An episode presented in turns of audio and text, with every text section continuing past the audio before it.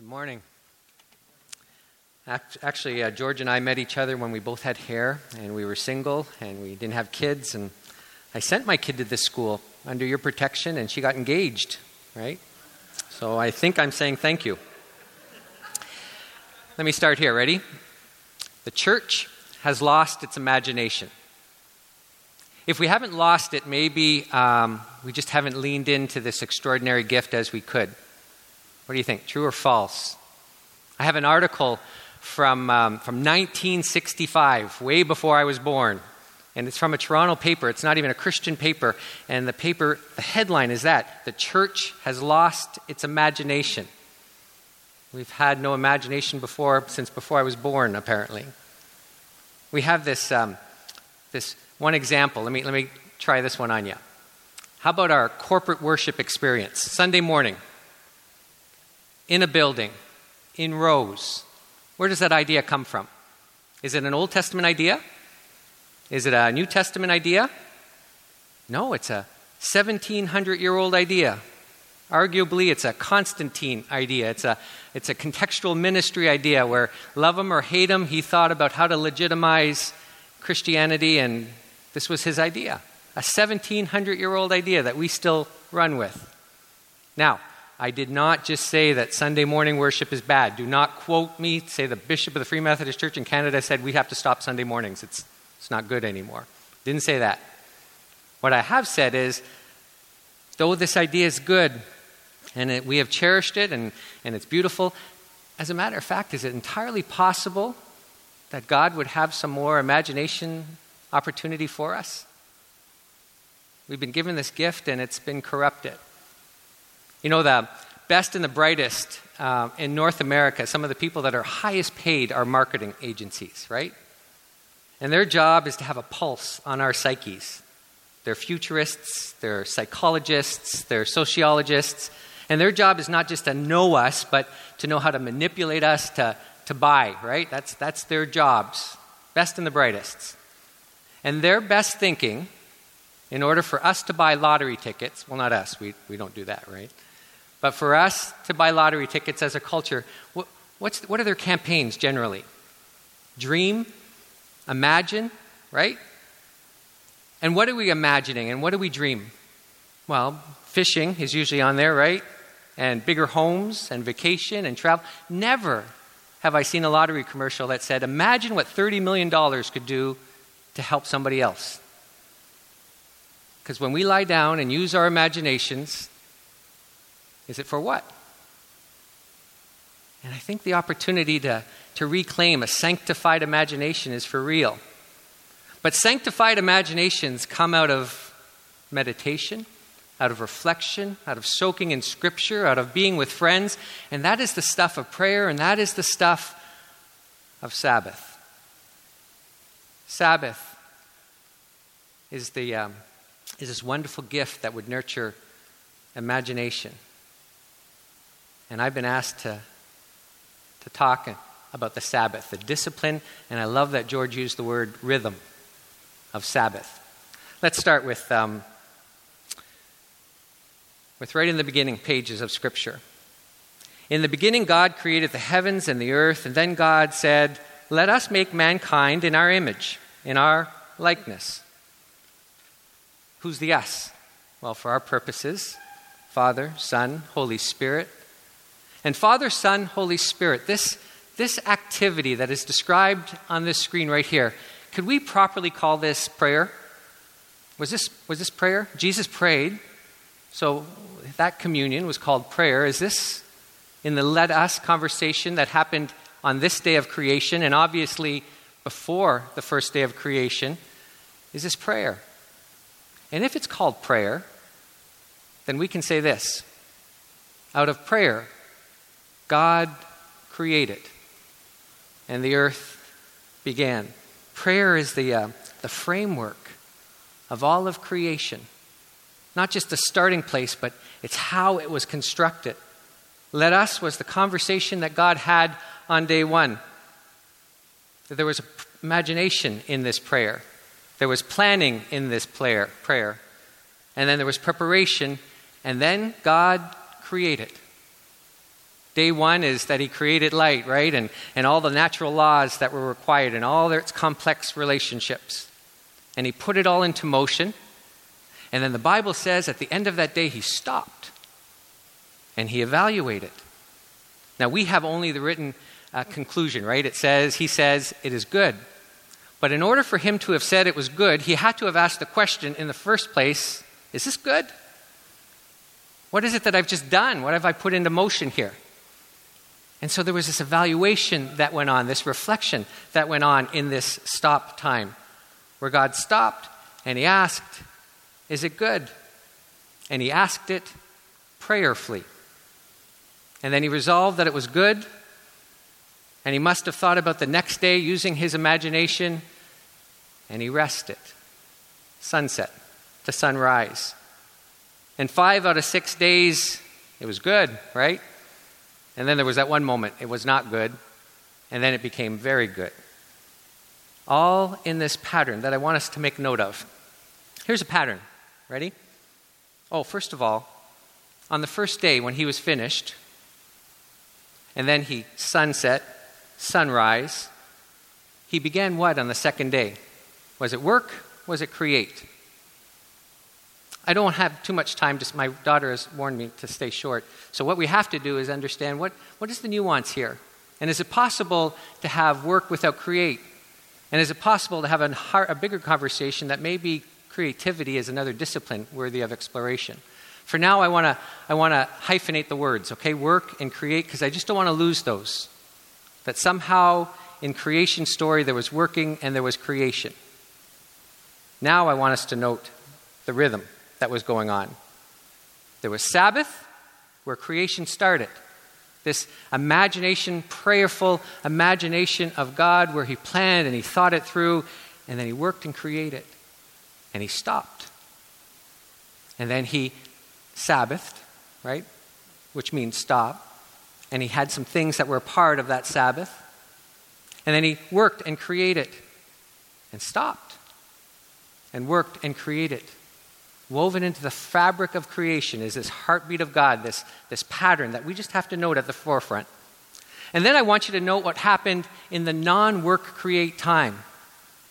During the Sabbath time, God prayerfully imagined. God thought through what the next day would look like, reflected on what had transpired, and he rested. Sun set to sunrise. And then, final note that we have in that first passage that we just examined was that Sabbath rhythm was actually not just one day a week where we stopped. The Sabbath rhythm happened daily, stop. And some things happened. And then there was work and create and stop. Pattern like this. And then at the end of the week, a full stop. And then God would add other parts to the Sabbath, other parts to their rhythm and routine as a nation. He would add festivals annually, right?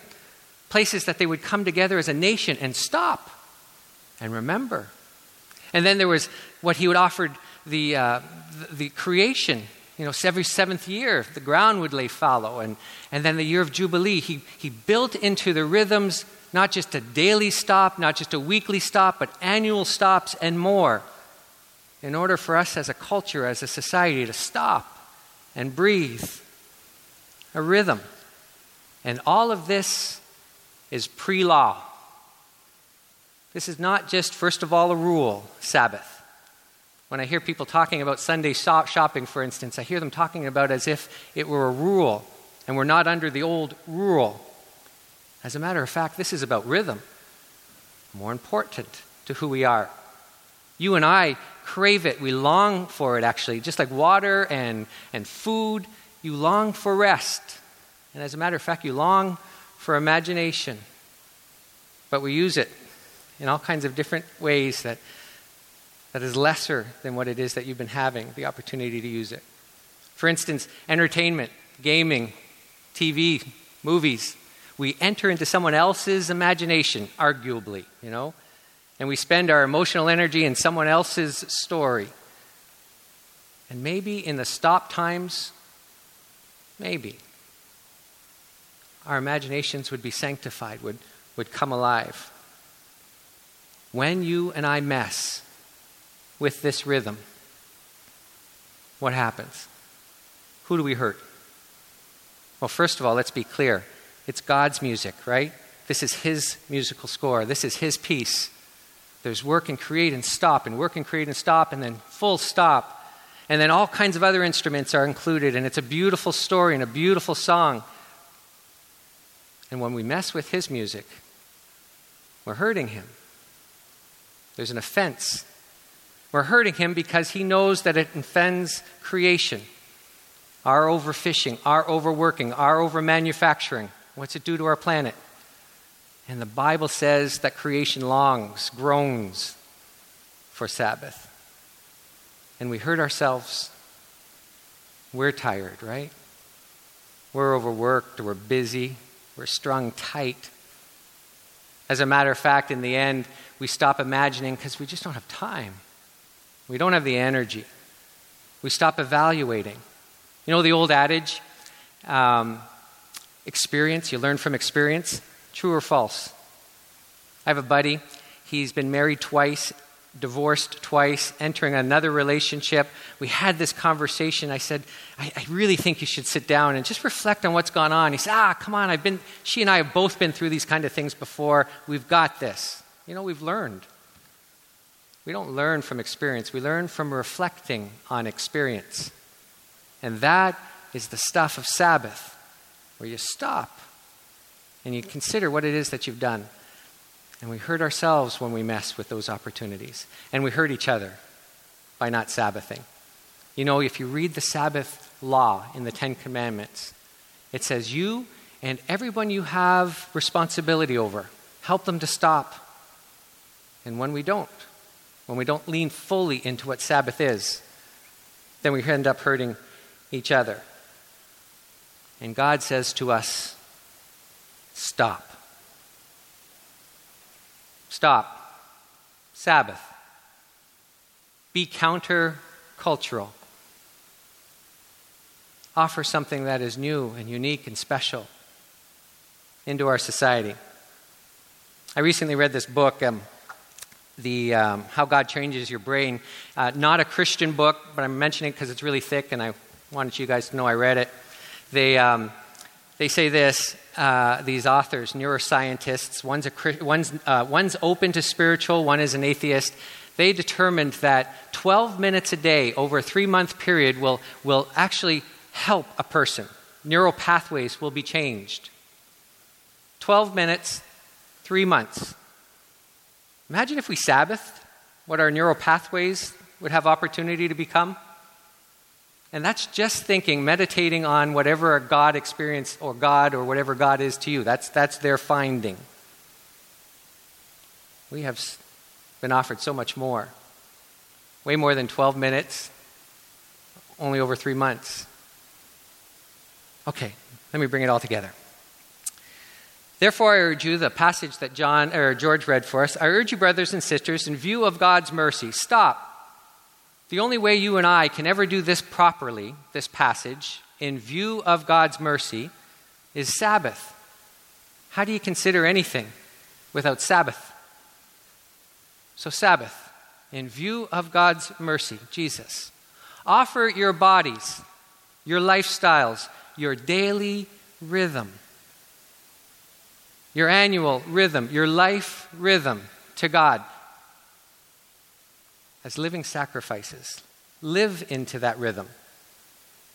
Then it says, do not conform any longer to the what? Rhythm of this world. Map it out for me. What is the rhythm of this world? If you had to write the song or the music sheet that looked like the rhythm of this world, is it a pretty song at all? The way that people live from one vacation to the next. Is that a pretty song at all? Or if we had to map it out like an EKG, is it anything pretty about that? No, not at, not at all. And yet we conform to it. And in the conforming, we stop hearing God. But there's this other opportunity, this God rhythm, this God heartbeat that you and I can lean into, that we can live with fully. where it's Sabbath. And then we work, create, and Sabbath, and work, create. And then at the end of that week, you stop full. And what's a part of that Sabbath? It's a time to stop and breathe.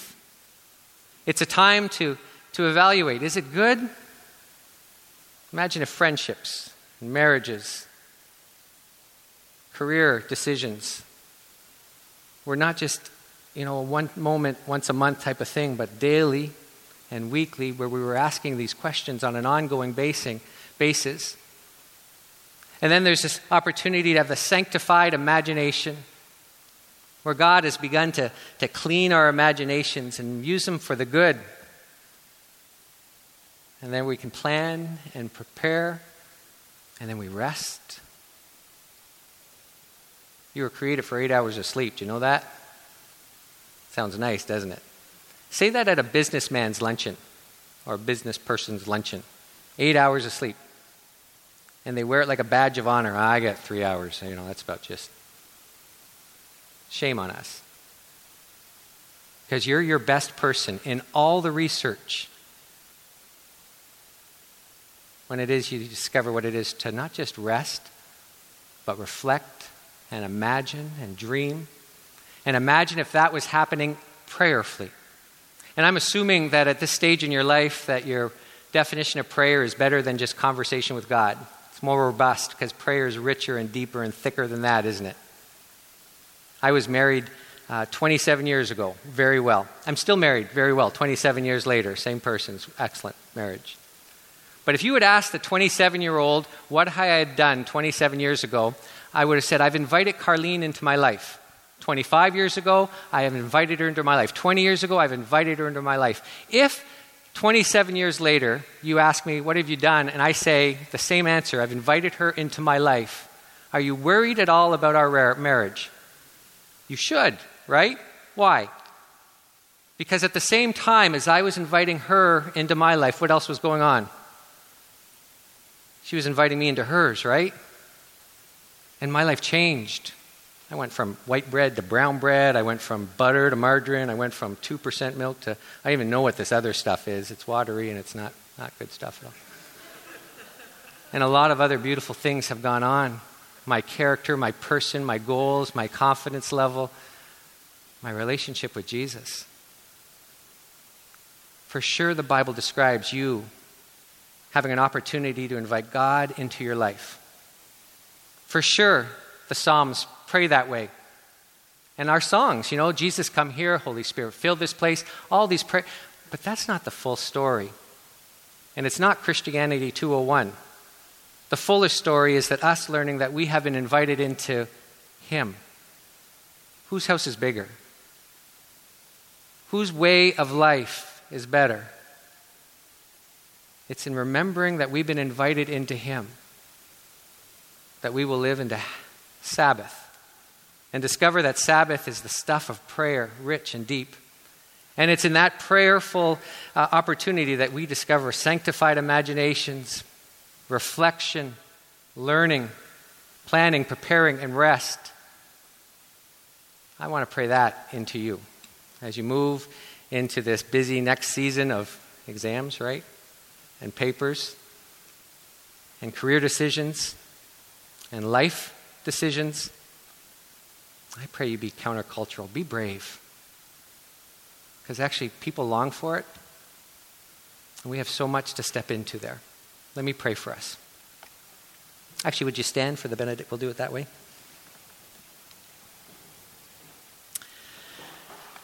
Father, I thank you for this school. It's meant a lot in my life. I thank you for the students in this room and the teachers and others.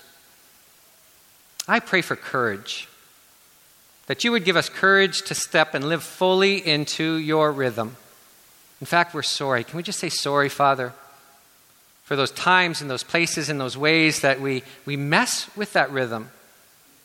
We dance around it and call it law, and, and we have these funny gymnastic arguments with you, theological arguments with you, and we shouldn't. We're sorry. You've given us these gifts to learn, to breathe, to be alive, to imagine, to love fully, to give ourselves fully. And, and, and because we mess with rhythm, we, we mess with all these gifts. And we're sorry. And so now I pray courage into this group. Give us courage to live fully in this pattern. Therefore, I urge you, brothers and sisters, in view of God's mercy, to offer your bodies as living sacrifices, your daily routines, your pattern, your life rhythm, holy and pleasing to God. This is your true and proper worship. Do not conform any longer to the pattern or rhythm of this world, but be transformed by the renewing of your mind.